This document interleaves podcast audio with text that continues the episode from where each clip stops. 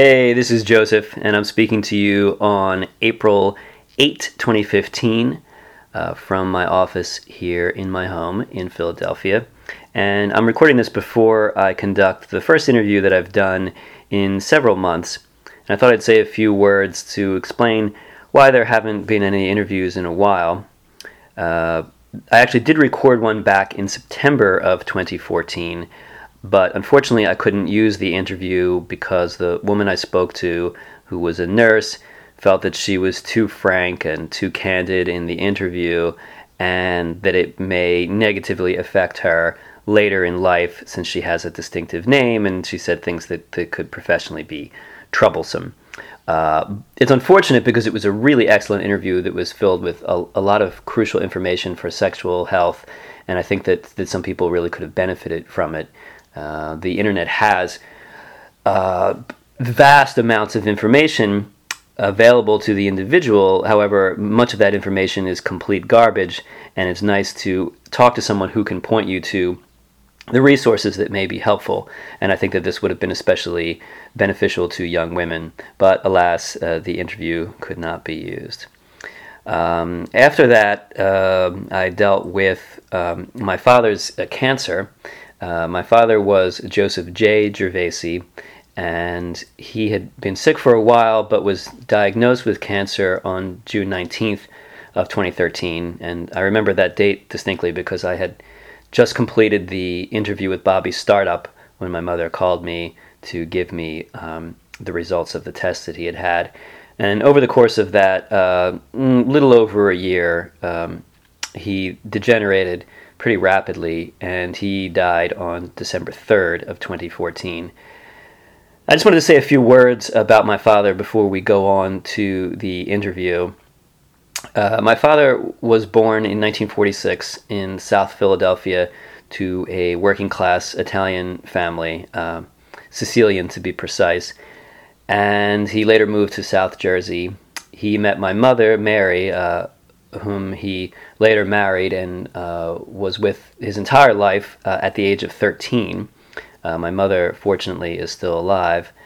And uh, my father uh, joined the Army just out of high school. He was a paratrooper. He served two tours in Vietnam. He was a combat veteran. He later.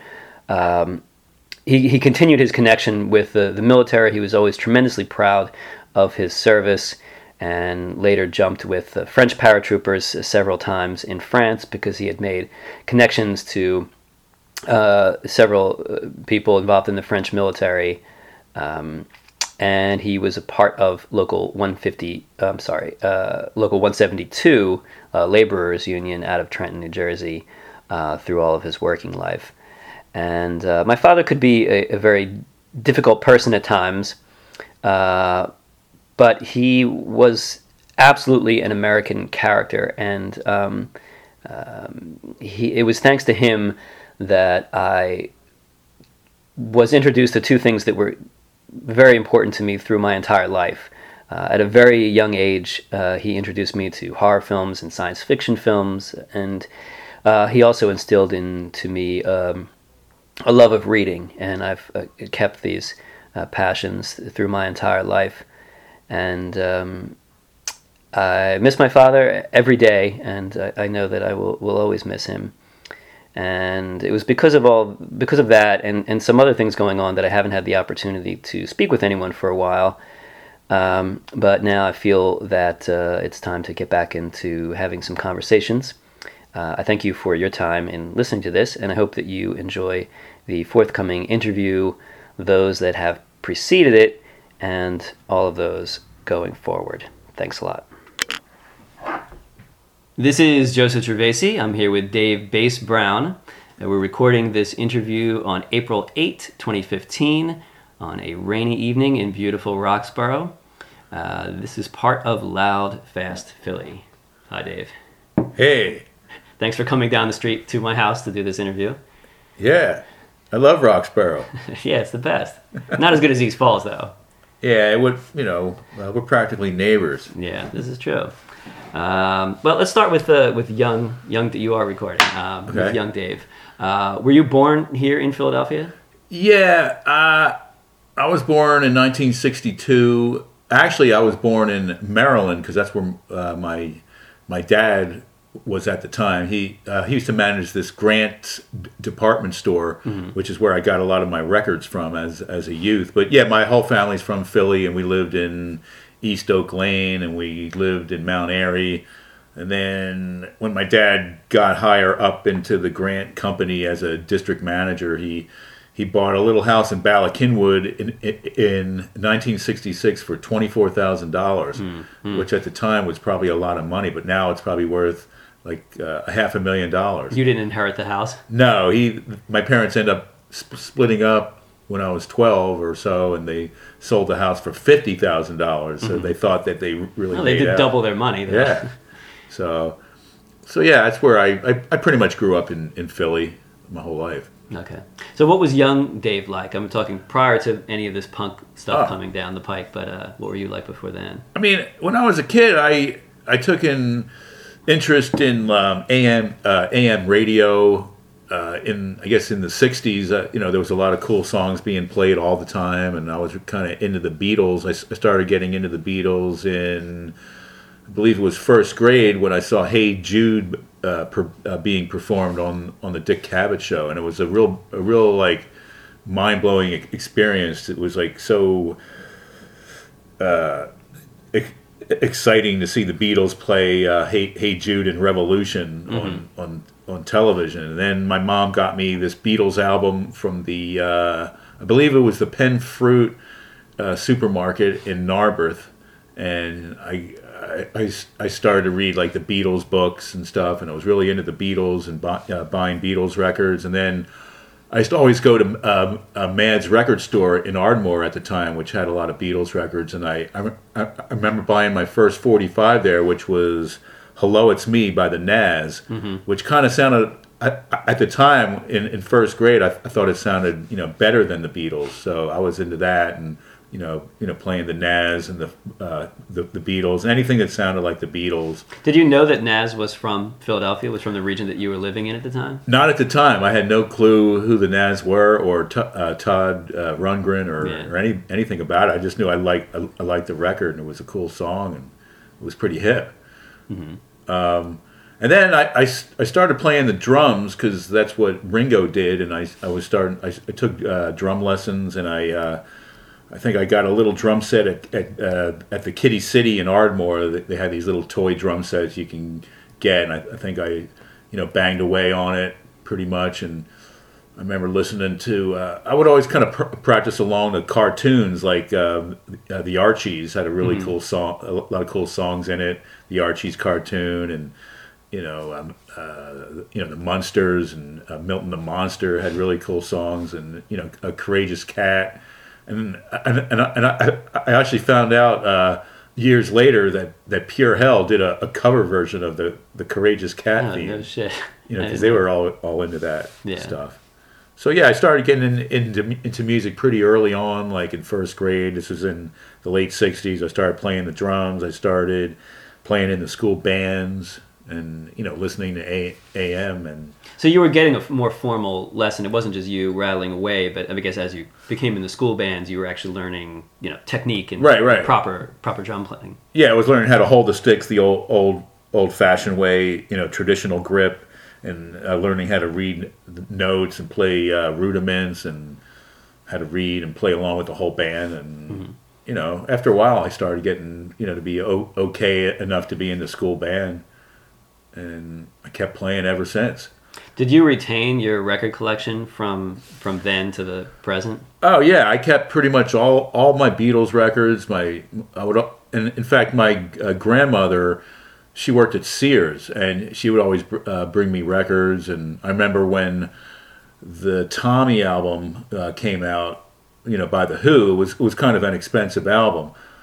So I remember she she got a discount on it, and you know, brought me that album, and I, I thought it was really cool. You know, you know, to be a, a little kid with headphones and you know, listening to the Who, you know, mm-hmm. and so yeah, and my you know grandparents would always buy me albums, and so yeah, I, I, I kept a lot of those albums Right. still. You don't seem like the type of person who, when, when punk came along later, was year zero and getting you know shit canning everything that, Oh, that no. preceded it.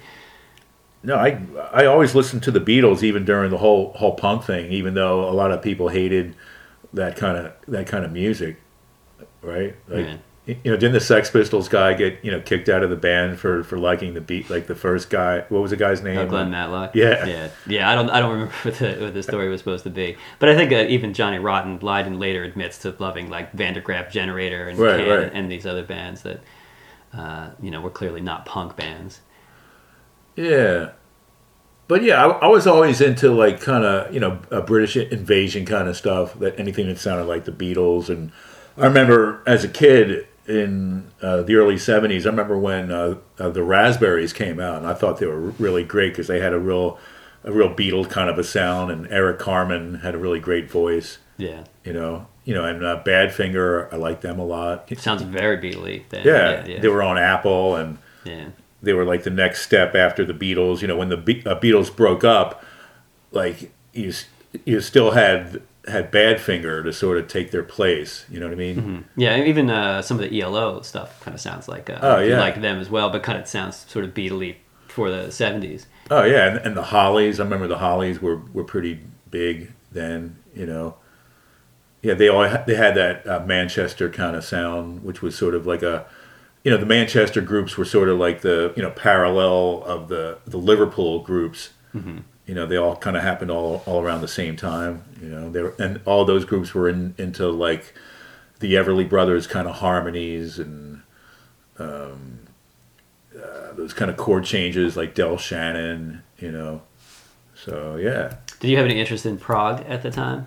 Well, l- later on, like when I got a little older, maybe around 12 years old, I think I was in seventh grade, and I, I started playing in a, a little band with in in in Ardmore again. Like Ardmore is a very important place. Um, I played in a band with the son of Astrud Gilberto, and the kid's name. Well, you know, she did. She had that big hit, "A Girl from Ipanema," and the kid's name was uh, uh, Marcelo La Sorsa. And I guess his dad married Astrud Gil- Gilberto, or he, he may have been her, her manager, and they lived in Ardmore. And I started playing in a in a band with him when I was 12 in 1974, and we started playing stuff like um, Yes and King Crimson, and you know more complicated stuff.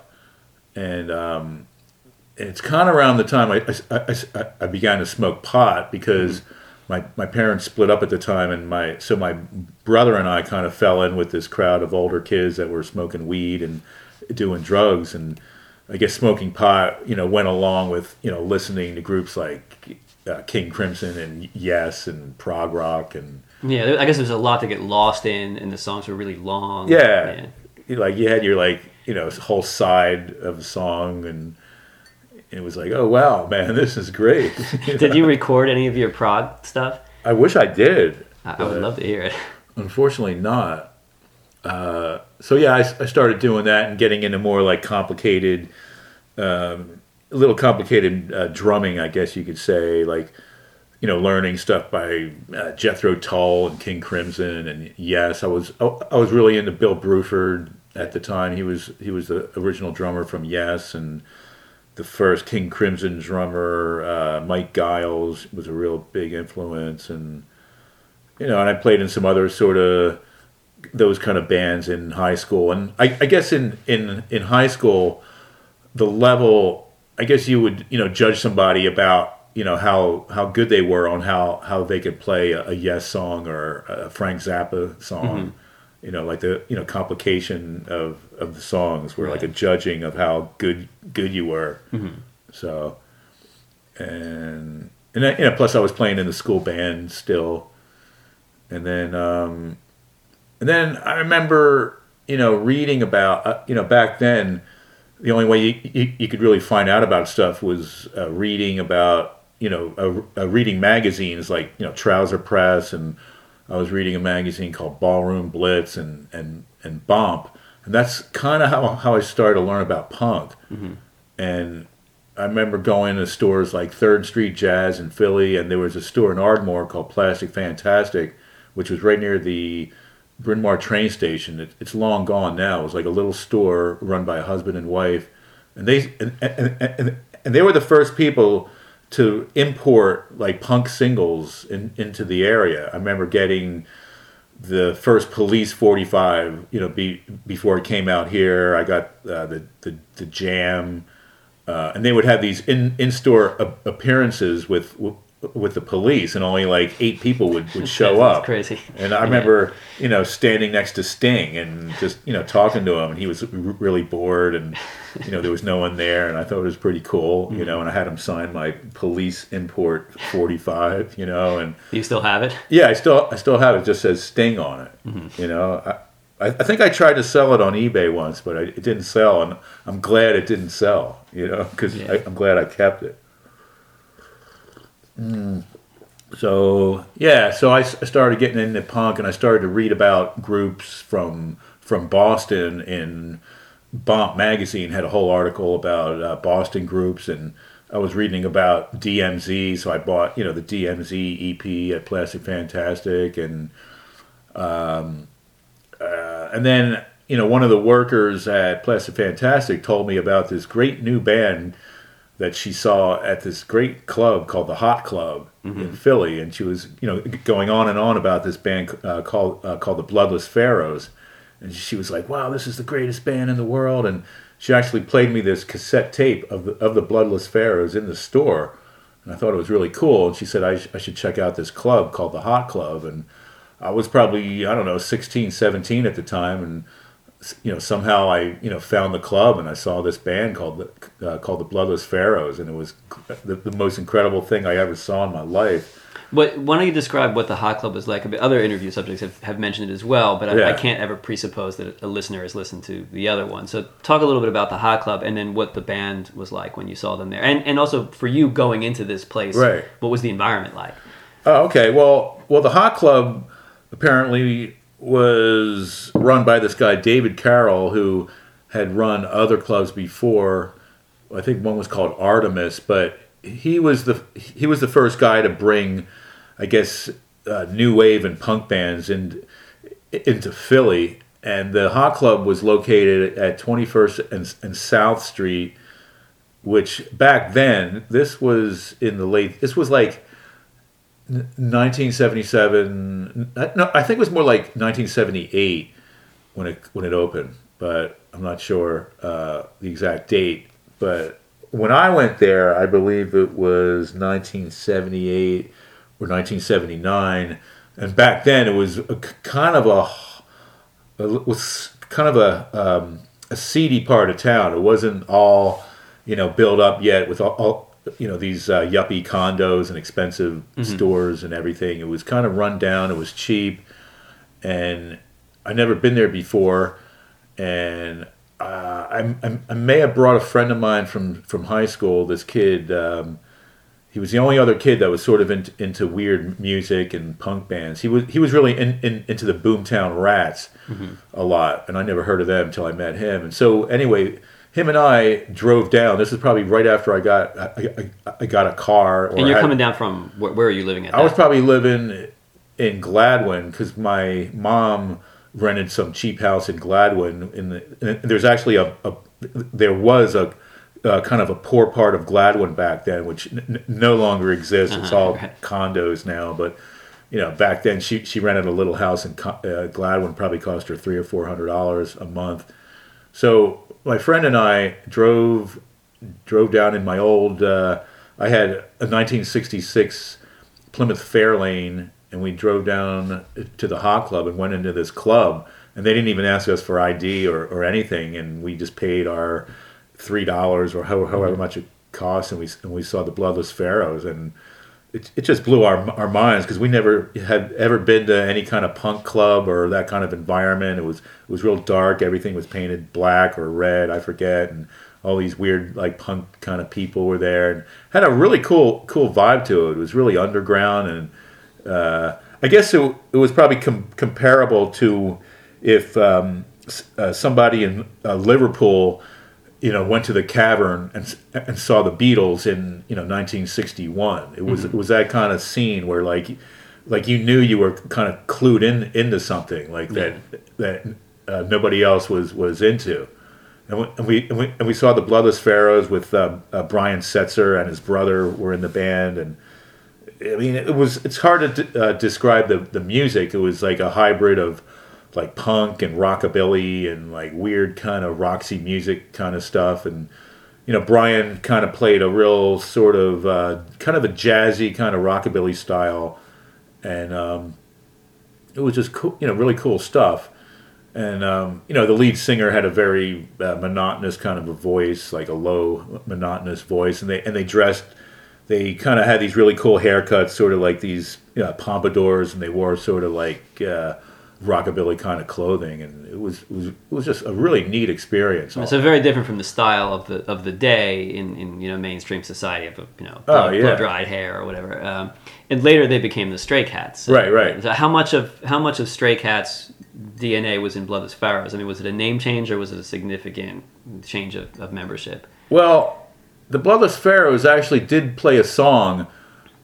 Uh, I forget the title, but it ended up being a, um, a, a Stray Cat song called uh, "Storm the Iranian Embassy," which was kind of a dumb title. But at the time of the Bloodless Pharaohs, Brian and two other guys in, in fact, I think it was Brian and his brother and some other guy, or it was probably the three guys from the Bloodless Pharaohs formed uh, this rockabilly band called the Top Cats, which was like a side project of the of the Bloodless Pharaohs because David Carroll from from the Hot Club managed the the, the, the Bloodless Pharaoh. So since they were in in, in, in Philly so much they they formed this other band called the Top Cats that played at this other club called Dobbs. Mm-hmm. JC Dobbs, which is now the legendary Dobbs. Yeah, but, it's become legendary. But you know, back then it was just like a seedy hole in the wall on South Street, and it was run down and grimy, and you know that's that's when South Street was real cheap, and you know uh, none of these corporate yeah no Gap no yeah, Gap stores no McDonald's yeah. no KFC McDonald's with the rainforest painted on the side. I don't know if it still has that, but yeah. So yeah, so so Brian had already had already formed the Top Cats that were playing all rockabilly stuff, and uh, David Carroll was uh, managing them, and I think they re- recorded a couple songs that ended up on this um, uh, Marty Thau compilation that that came out like too late. Like I think the Hot Club closed by then, and the Bloodless Pharaohs were already over. Um, so and then I think one of the managers from the Hot Club, or I, I think you know Bobby Startup had some kind of um, was helped get you know Brian over to England, you know, to form the Stray Cats, and I think his his his brother was supposed to go, and it didn't work out, and they got into a huge fight. So Brian just got these other guys to go, and they, you know, formed the Stray Cats in England, and you know, within six months had like a, a number one hit hit yeah, record, yeah, which yeah. you know. But I guess I can say, yeah, I got to see Brian Setzer before he, be, you know, that is fantastic. Yeah, it was pretty cool. What what for you was the the appeal of hearing this this new music that was coming forward, much right. kind of simpler, maybe you know, spikier than uh, Yes or King Crimson or Gentle Giant or whatever. Uh, what for you as as music fan? What was the appeal of these new sounds coming in at that time? Uh, I think I became like disgruntled, or you know, like you know, back then, like there was a weird time. It was right in between like the prog hippie era and the punk era. They they kind of overlapped, and there was a certain group or a certain you know family from Philadelphia area that was uh, booking. You know, they were you know concert promoters. You know, I won't you know mention their names, but they owned the uh, Electric Factory, and they were a, a family of let's say, uh, and the so you know there were this a real prominent Bala Cynwyd Gladwyne family whose name I will not say on tape, but you know they were integral in you know promoting this real like uh, how, how how can you say it? Like drug you know drug culture of like hippies and smoking pot and concerts and they in, encouraged all all these young people to camp outside in Ardmore, you know, you know, to wait for uh, you know Jethro Tull tickets, uh-huh. and you know, and it was all about smoking pot, and you know they this you know family really encouraged a lot of drugs and pot smoking, and they didn't care if some kid was going to OD on drugs or smoke pot and get crazy or. And when you say family, I mean you mean literally an actual family. you know? Yeah, they're a group of men, uh, three brothers, who kind of controlled the whole, you know, Philadelphia uh, concert, you know, tickets and uh, uh, promotion. Who are still active? I think the son runs it, or they sold out to some big corporation. So anyway, so you had like these, you know, pot smoking hippies, which I un- un- unfortunately got caught up in. You know, playing King Crimson and Yes. And then I just kind of got like you know tired of it. Because it was a big scam, you know, and it, it was clouding up your mind with drugs, and then all of a sudden, you know, uh, you know, you, I, I, I just started getting in into these shorter songs that were you know to the point. And more you know poppy, more you know Beatlesque or uh, punk or you know. Uh, you know, you know, handmade. They were all like you know limited uh, uh, edition forty fives, and it looked cooler. And you know, the hair was like cooler, sh- shorter. Like you know, like Yeah. the clothing wasn't just long hair and jeans and flowing beads. You know, it was a lot, you know, cooler clothing. You know, more mod, I guess you can say, because I was I was getting into the jam and that whole kind of you know British mod kind of look, where you know the button down shirt and you know Quadrophenia had had come out then, and people were you know kind of getting more clean cut. I, I guess it was. Did you shift away from from drug use or shift into different drugs, or how, how did you come along? How did you come to that? Yeah, I, I actually shifted away from pot more into like uh, I guess you, you, you can say stimulants. So amphetamines, Yeah. uh, speed. Right. Everybody started taking these things called Preludin. They were like this these diet pills that would you know keep you up all day and night and and the hot club was kind of famous for um, this drug called uh, crystal meth. It was like handmade, like it was cheap, like speed that you would snort, and it was horrible. It would just you know keep, keep you awake and make you crazy. And like I remember, you know, I was in maybe eleventh grade and. I would just, you know, snort some with some friends and just be up all night and then, you know, go to school the next day and feel horrible and it was crazy. Did your parents know that you were up to this business? Oh no, they had no clue because my, you know, my mom and dad split up, and my mom was working, or she was, you know, she was. There was no like, you know, parental su- uh, supervision at all. So you know, nobody had any clue what was, you know, going on. There was no uh, discipline or um, any kind of support or um, anything. So I was just kind of left to my own, you know, devices and my peers, you know, and so and then you know other drugs came along too. But I but I did quit pot, which was good because I, I think pot is equally as bad as those drugs because it just kind of makes you paranoid and it. th- I think they were spraying a lot of stuff in it, you know. Uh, herbicides and Yes, yes, something Yeah. in it. It would make you weird and crazy and Uh, It certainly turns some people into blobs. I mean, they kind Yeah. of can easily lose all ambition for doing anything if they're just sitting there, you know, navel gazing and listening Oh, to, right. to a record or something. um, well, then how, how did you wind up moving into taking an active role in, in this burgeoning uh, punk scene here in, in Philadelphia? Oh, okay.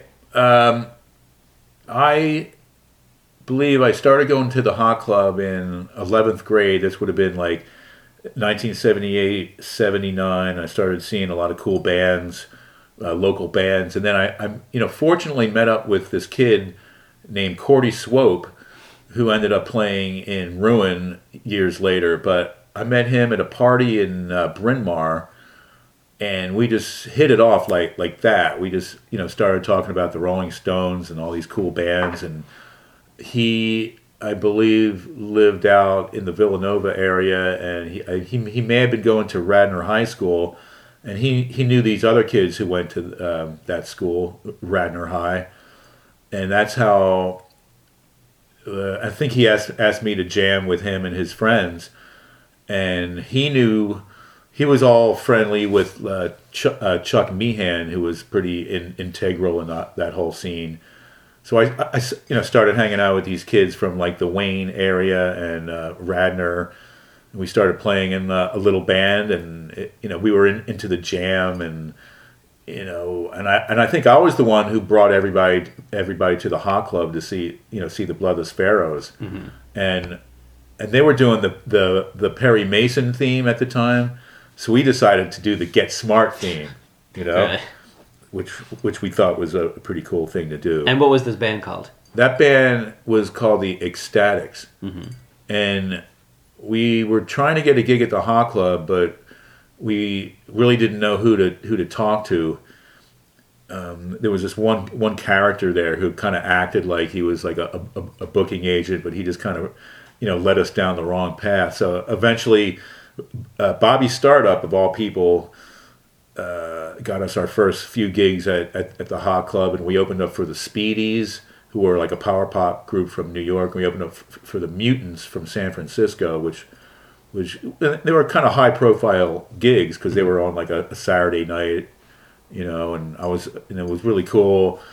At, at the time, I had this uh, girlfriend, Meg, who was uh, the, the younger sister of Paul Ebalds, who was in uh, The Little Gentleman. And it was pretty cool having her there, you know, with me being my high school girlfriend at the hot club, you Yeah. know, you know, taking pictures. You know what I mean? And were you doing mostly original songs as, as well as the, the cover song, or were you mixing covers in there as well? We had uh, a lot of covers and a lot of originals. I remember we did uh, a Monkees song. We did Pleasant Valley Sunday. Um, I think we did a Herman's Hermit song, but in our own way. And the band was kind of like had a little prog edge to it. And we did go into a studio and record some songs that are long lost that weren't all that good. And So you don't have any, no copies of the songs? Or I do have a live a live tape that we did at, at the Hot Club with, and I think it has the Get Smart theme on it. Mm-hmm. And I think I do have a, a cassette of that tape somewhere around. No one's wanted to do something with this. Uh, Nah, I mean, it, it wasn't any. It wasn't really of any kind of value. It wasn't Okay. any. wasn't any good. Actually, it was Right. it was horrible. To be quite Okay. frankly, I think you know the best song out of it was that live version of uh, you know the Get Smart theme. Mm-hmm. If anybody wants to put that out. right. Did the band, did you, the band, identify yourselves as punk, new wave, or just kind of, you know, work in that? I think we were we were trying to go for like a mod um, look, you know, or we were trying to be more. I guess it was we weren't punk like you know like the Sex Pistols or anything, or the other you know the one punk band from uh, Philly, the Warm Jets, had a real a real punk sound. No, we weren't trying to go for that sound as more of like maybe like power pop. I guess. I guess we were kind of a, a like a power pop band. You know what I mean? And then what led to the demise of the band? Well, a couple things led to the demise. Uh, the first thing was the Hot Club closed around May of 1980, and then uh, around June of 1980 was when high school graduation was, and people were going off to college or you know moving, and I was um, I was I was going to go to Berklee College of Music, and I think I, I had to go uh, uh, go to some kind of summer program there. So I I I left the band, and I think they got this other kid uh, Jeremy to take my place, who who I think I sold some of my drums to, and they became a, band called No No Milk, and they and they started playing at the club that formed after the Hot Club, which I forget the name now. In fact, you Uh, might know it. I don't, but I don't the Kennel Club, but what- uh, some other club on Chestnut Street. Not uh, I forget, but it was you know pretty famous club that existed. The Love Club? No, I forget. But anyway, so so when I I'm, I moved to Boston d- during the summer of 1980. You're talking about Love Hall or or a different place? No, it was a different Okay. club, but Well, I guess it doesn't matter. We Yeah. So I I moved to Boston in the summer of 80 and like I I was al- already reading about all these groups from that area like I was reading, you know, Bo- uh, Bomb magazine and Blitz magazine and I I, I- I read about uh, the Liars and uh, La Peste and groups like that. So as soon as I got to uh, to to Boston, the first thing I did was you know try to find out where this club was called the Rat that had all these cool bands and you know back back then there was no like World Wide Web or internet, Right. so you had to sort of ask around. So I just saw some guy on the corner that looked like uh, Looked like he'd know the rat. yeah, like I, he, this guy looked like uh, the guy from the Cars, Mm-hmm. and he told me he was in this band called the Paytons, who you know turned out re- recorded all this great stuff that you know never came out. And he told me, "Oh yeah, my band's playing at this place called the Rat," and that's how I you know found out you know how to you know uh, get there. You know, he actually like back then you had to. You know, somebody actually had to write down how to, you know, get to this club. There was Yeah. no, you know, Google map or Right, anything. right. You know what I mean? So I, I you know, I, I just you know found out where these few clubs were in Boston and started seeing bands like like the Liars. And there was this uh, punk band called the Stains that had a record out. And so so while I was at Berklee, I met Aimee Mann, who you know later on became kind of famous, and we we formed this little band called the Young Snakes. So you were in a band with Aimee Mann. Yeah, as, as, as soon as I moved moved to Boston, I, I meet Aimee Mann at Berklee College of Music, and you know she I didn't know who she was, and I just knew I mean she just looked cool. She had like a punk kind of a haircut and it was pink, and I'm like, wow, this girl's cute. Like she would look good in a band. And I asked her if she was in a band. She's like, no, but my friend and I like write songs, and she, had- you know, somehow we ended up you know jamming and Did you date or just uh, Oh no, it was you know I think she had a, a boyfriend at, at the time, and we just became friends and started playing, playing some songs in this little practice room in Berklee College of Music, and it was it wasn't punk. It was more like you know Talking Heads, kind of quirky, like weird stuff. It wasn't that good, you know. And then I, you know, since I I had so much experience at age eighteen playing at the Hot Club and all these clubs.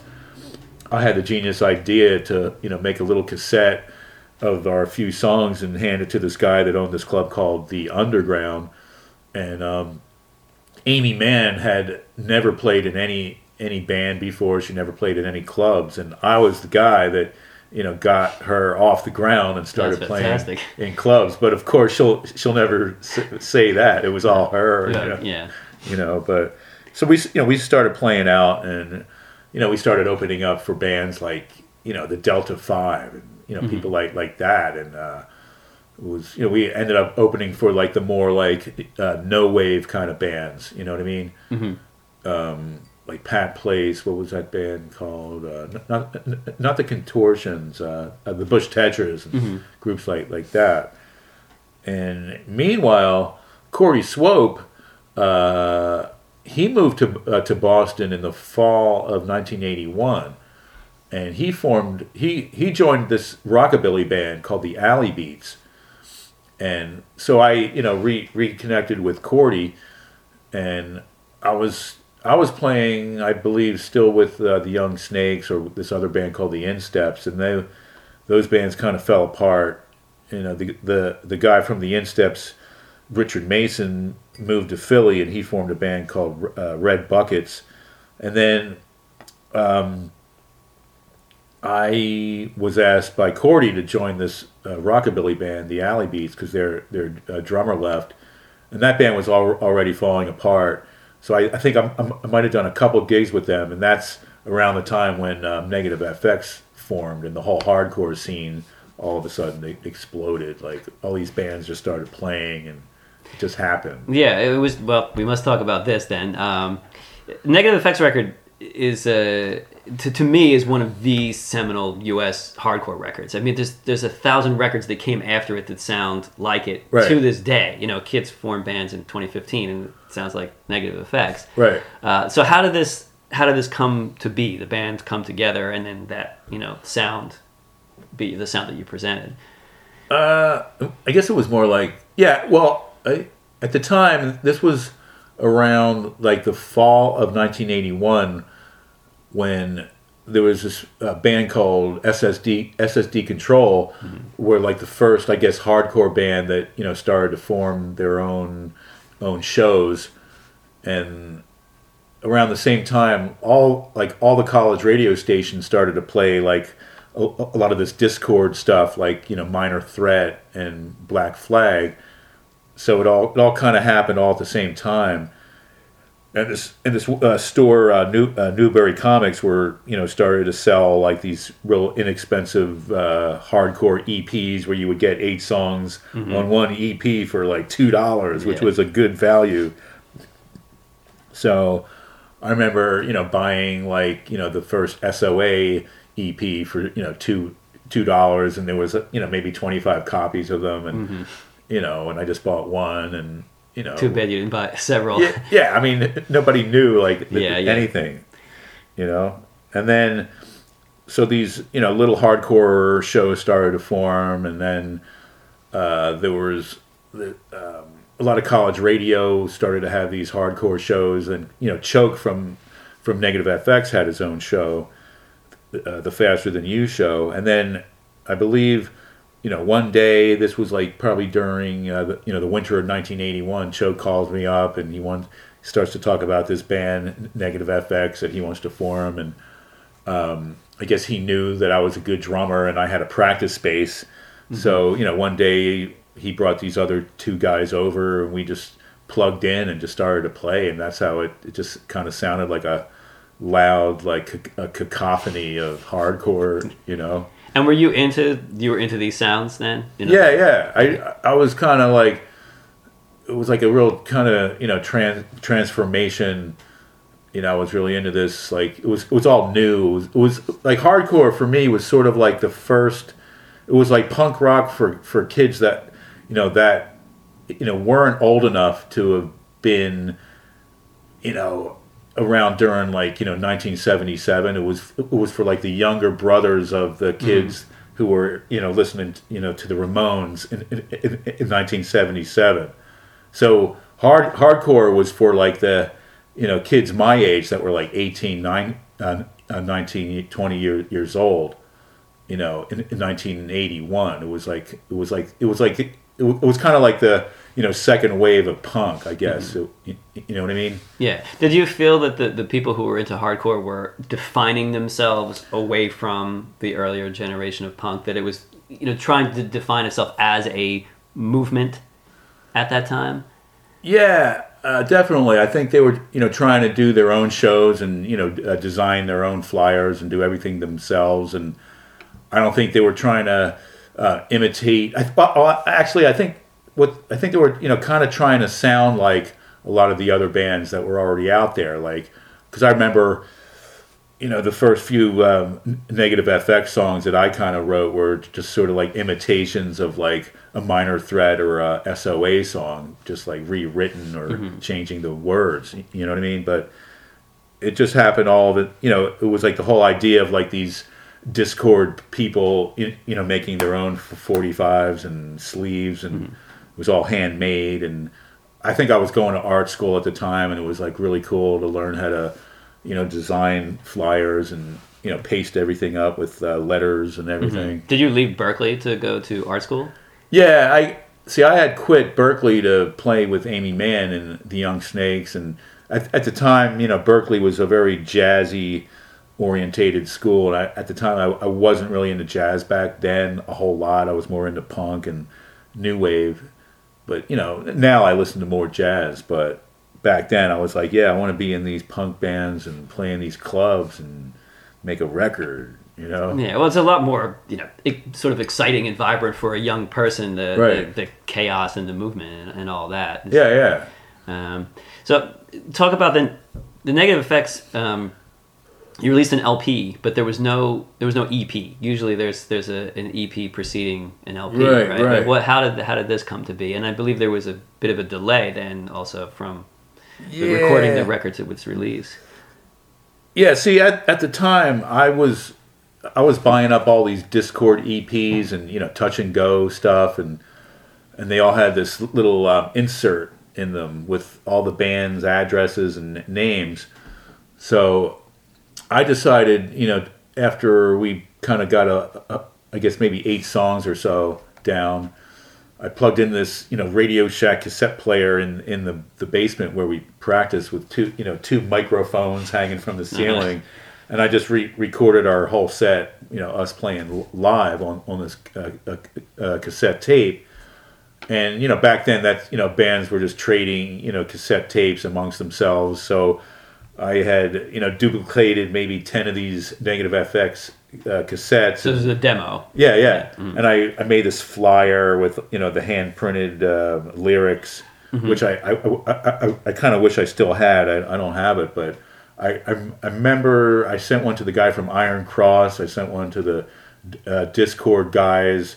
I sent one to the Necros guy. You know, hoping they would maybe re- release it or we could do a gig with with those guys. And, Did you get reaction to to the tape? That you sent yeah, I remember you know trading it with this one band from the Process of Elimination EP, this band Violent Apathy, and he sent me this cassette tape of them, which which was great, which I, I wish I still had because I don't think a lot of their stuff came out.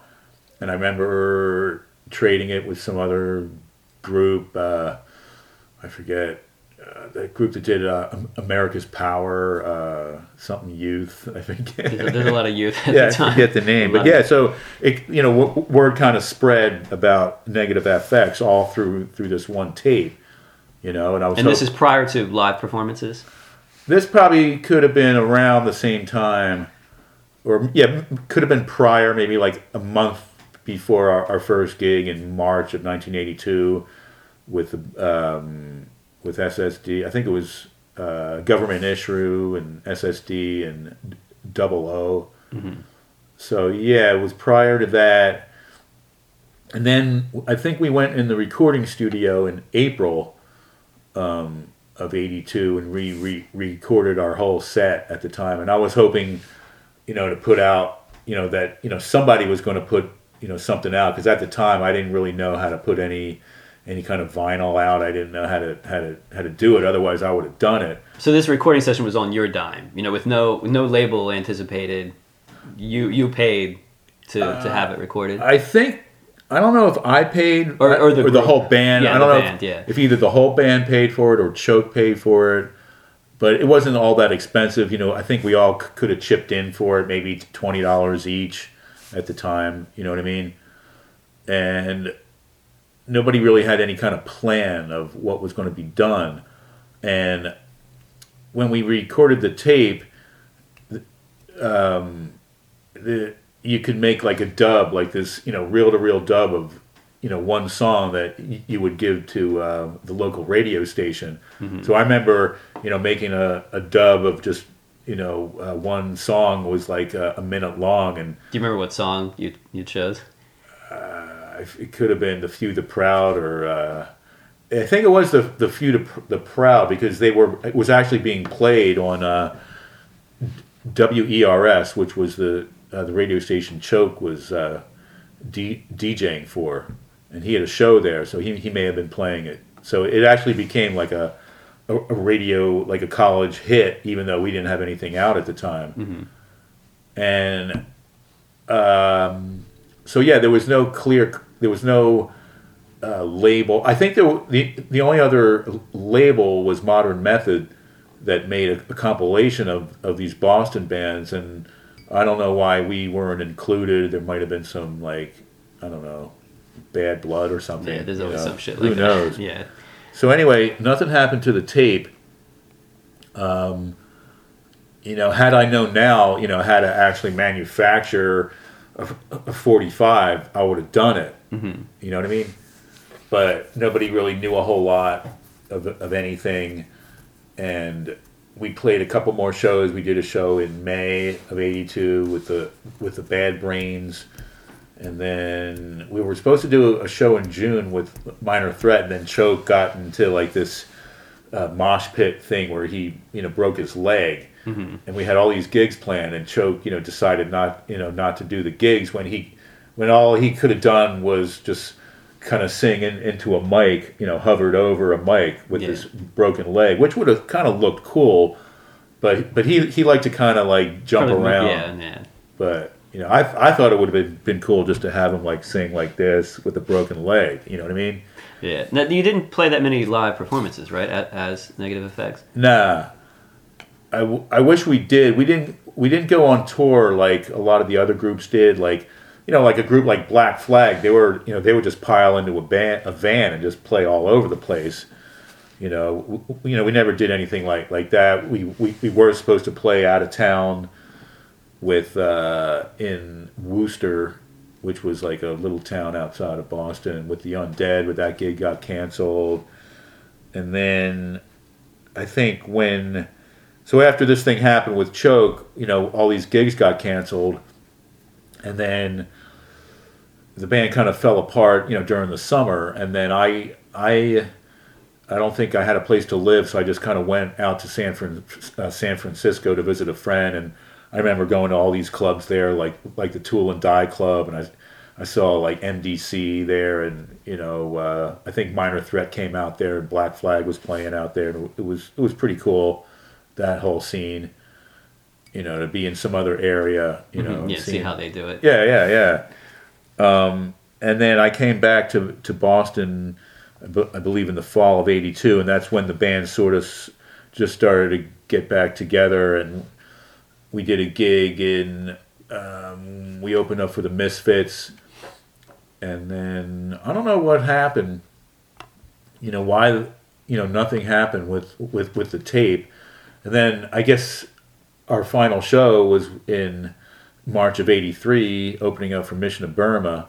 You play with some amazing bands during a very, you know, Yeah, yeah. a very finite number of performances. You could play with some fucking fantastic bands. Yeah, I mean, even though we only played out a few a few times, it was pretty cool, you know, to play with all those great bands. And then I don't know why the band fell apart. I guess I don't know what happened. You know, some kind of disagreement, or I think Choke, you know, wanted to form some other band, and he formed um, the band that came after. Was it Negative- Last Rites? Yeah, yeah, Uh, Last Rites, and then they only played out a few times, and then um, I think the Negative FX album didn't come out until maybe a couple years later when uh, Curtis from Taang uh, put it out on Taang. I think it was he put it out maybe in 1985.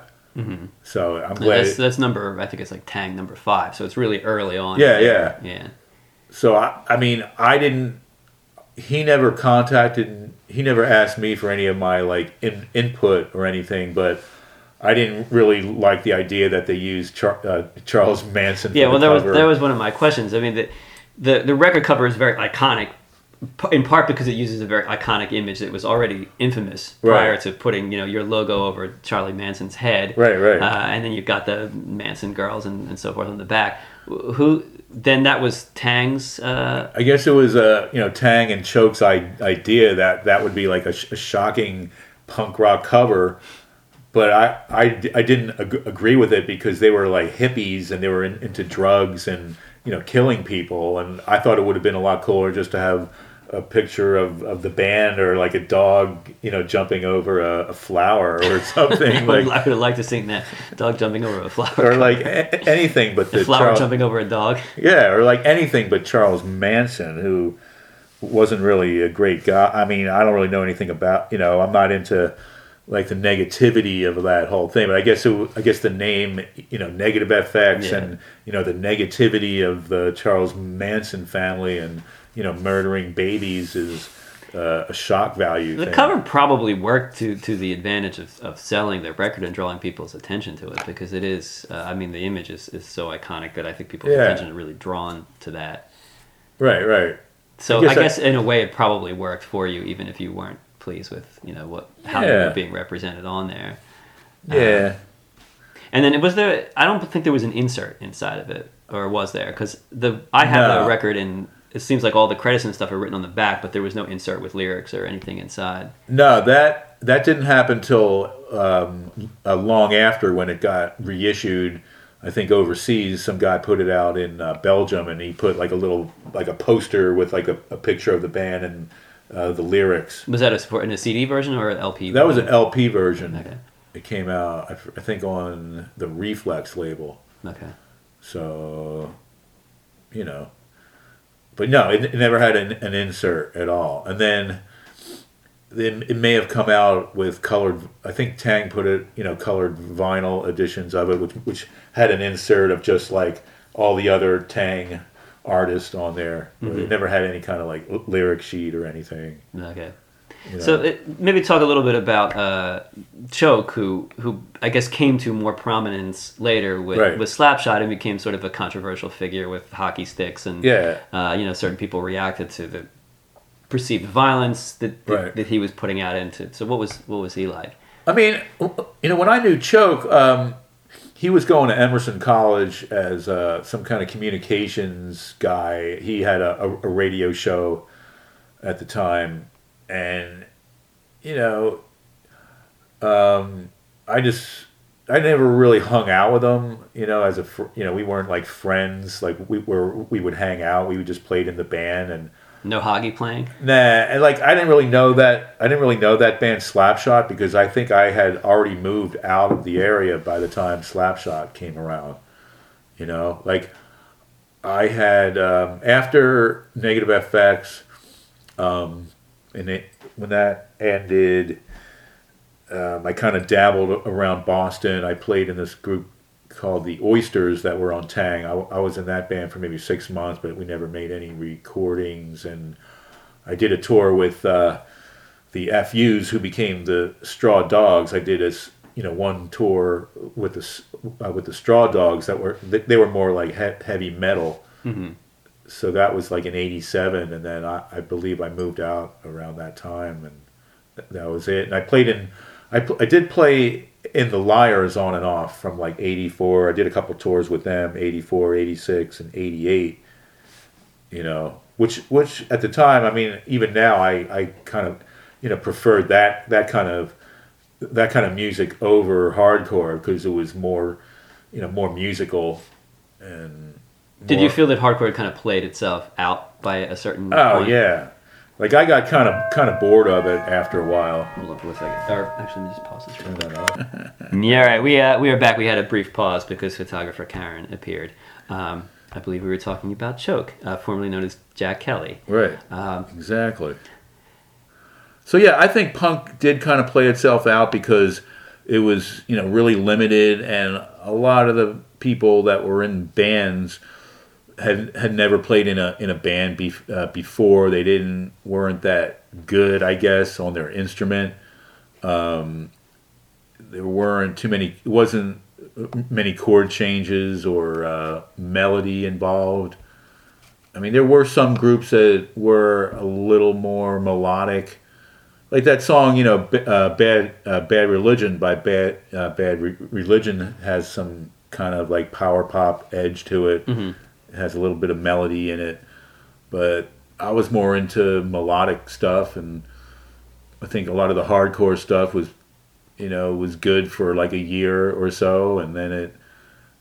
What happened was a lot of the bands I'm, I kind of re- remember to this day, in, in 1984, um, Motorhead played a show with um, some other punk bands. And that was like the defining moment, I believe, of when a lot of the hardcore bands became heavy heavy metal. Mhm. And a lot of the bands like SSD and the FUs and Jerry's Kids or whoever, they all started to slow down. yeah, it's usually the, all the bad records that nobody wants to think about today. Is, is when these bands went metal at the time. Right, they all kind of slowed down and started playing these sort of like heavy heavy metal riffs, and yeah, so that's kind of when the hardcore thing ended and the heavy metal thing started. Were you on board with the, the heavy metal at all? A little bit. I like I liked Motorhead.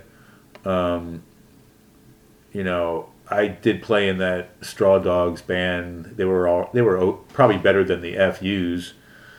We were doing stuff like "Tie Your Mother Down" by the by Queen, I think, stuff like that. I remember we did a gig with um, uh, the Meatmen, who went sort of like glam rock in like 1987. yeah, they went some know. peculiar directions. It was really weird stuff. I think even Black Flag kind of went sort of like heavy metal or like they got real slow or, or like flipper or something. Yeah, yeah. You know? So yeah, I think it played itself out pretty much and I think it was good for like a short amount of time, which is really all it was, you know, And yeah, and yet 2015, there's still hardcore. You know, there's still Yeah. hardcore punk uh, now in, in various uh, forms, and, and you know, for a lot of young people, it's still really vibrant, or a lot of not even necessarily just young, but still a very vibrant scene. What, what do you think that the appeal is uh, to to people today? You know, going forward past the time that you recorded this record for for this scene now. I think you know, thirty something years years later, I guess a kid today that's you know maybe fifteen years old can you know look at that stuff on YouTube and say, hey, I can do this too. Like I could form my own band and pick up a guitar and learn a couple chords, or you know, bash out a, a hardcore drum beat and form my own band in the garage with some friends after school and you know, re- rebel against high school and mm-hmm. society and make flyers and have a, my own gig. And, you know, it's all about, you know, doing it, you know, you know, doing it yourself, like the, like the punk rock attitude of, you know, forming your own band, you know, making your own flyer, your own shirt, you know, designing your own stuff, you know, making your own cassette tape or album or, you know, uh, 45 and, you know, handmade Right. doing doing it yourself. We, we touched on this a bit earlier, uh, but having played on this really seminal record, Negative FX record, and then it has these huge reverberations beyond the, the really limited time that, Right. that the band performed. Uh, I read on the internet that NOFX took their name from Negative FX, and then I believe the band Citizens Arrest, the New York hardcore band from Yeah. the 90s, took the name from probably even other bands. Right. Or So that for you- song that we did, Citizens Arrest. Yeah, yeah. Citizens Arrest, I think, is where that the band Yeah. got their name. Um, uh, so for you, uh, you know, in looking at these things, maybe on the internet or in other places, like how does it affect you looking at the ripple effect of this this thing that you recorded back in 1982? Um, yeah, it's it's weird because there was some album that that came out of um, all these bands from overseas. It was um, a, a Negative FX compilation tribute album with all these bands, and there was a band. There was a band from I think Australia called Nailed Down that Oh, had Nailed Down. made an album that had a, a couple Negative FX songs on it. So I guess I guess it kind you know kind of meant something to somebody, and I mean, but at at the time. I was I was doing it. I wasn't really you know thinking about anything like that. I was you know 19 years old, you know going on 20, and I believe I was you know having a hard time. I was you know living in uh, Boston by myself. I didn't have any any kind of family support. I was kind of miserable, and that was like uh, I guess a relief for me to play in this band and you know you know bash out these songs and that was it and i didn't have any hopes of like you know making money or being a star i mean i was i was happy just to you know be able to open up for a, a government issue because at the time i thought they were great and Yeah, absolutely. you know the guy in the band what was the name the lead singer guy Uh, Tab, who Uh, George Tab, wasn't it? or stabb or Uh, Sta- john yeah. stabb Yeah, i forget Stabb. his Yeah, name. yeah. Sorry, sorry. I was thinking of a Yeah, John. Stabb, Yeah, or yeah, I, I don't, yeah, I don't yeah, remember John his Stabb. name, but he was kind of really cool. Like he was, he had like you know, you know, kind of long hair, and he wore like these really cool clothes, and he, he was he was kind of like a like a hardcore star in a in a way, and you know, I thought you know, I, I, I thought Government Issued that EP was like kind of psychedelic hardcore because it was really like uh, reverbed, had like a, like a ton of reverb on it. and It was kind of echoey and you know it was it was like a, a, a kind of like a, a psychedelic hardcore 45 you know what i mean i never heard anything like it and, I, Mm-hmm. Yeah. and I was just so happy like wow i can't believe it we're opening up for government issue and i remember you know making this flyer and i was like wow this is cool and you know you know making xerox copies and you know flyering them around you know Yeah, yeah. They, So- they played, I think, the second ever show that I ever went to. I guess, which would have been in either late '87 or early '88. So it's, you know, Huh. clearly some years after you would have seen. Yeah, it. yeah, but, yeah. Uh, yeah. government issue Yeah, legless bull i think it, was called yeah. The other EP. Yeah. um, so we're, we're running out of time, so we're gonna we're gonna finish up. But there was something I wanted to ask you about. Uh, what I knew you for uh, another project that you did uh, Right. separately from this, not ever connecting the two. Is I have uh, compilations that I think that you put out of Philly soul bands. Oh, yeah, yeah, yeah. Uh, so I've had those for years and never knew. Oh, well, I was the drummer of Negative FX. My, you know, one Huh. of my other passions, Oh, hardcore. wow. You know, had a hand in releasing these. Was this was this your project? These these releases?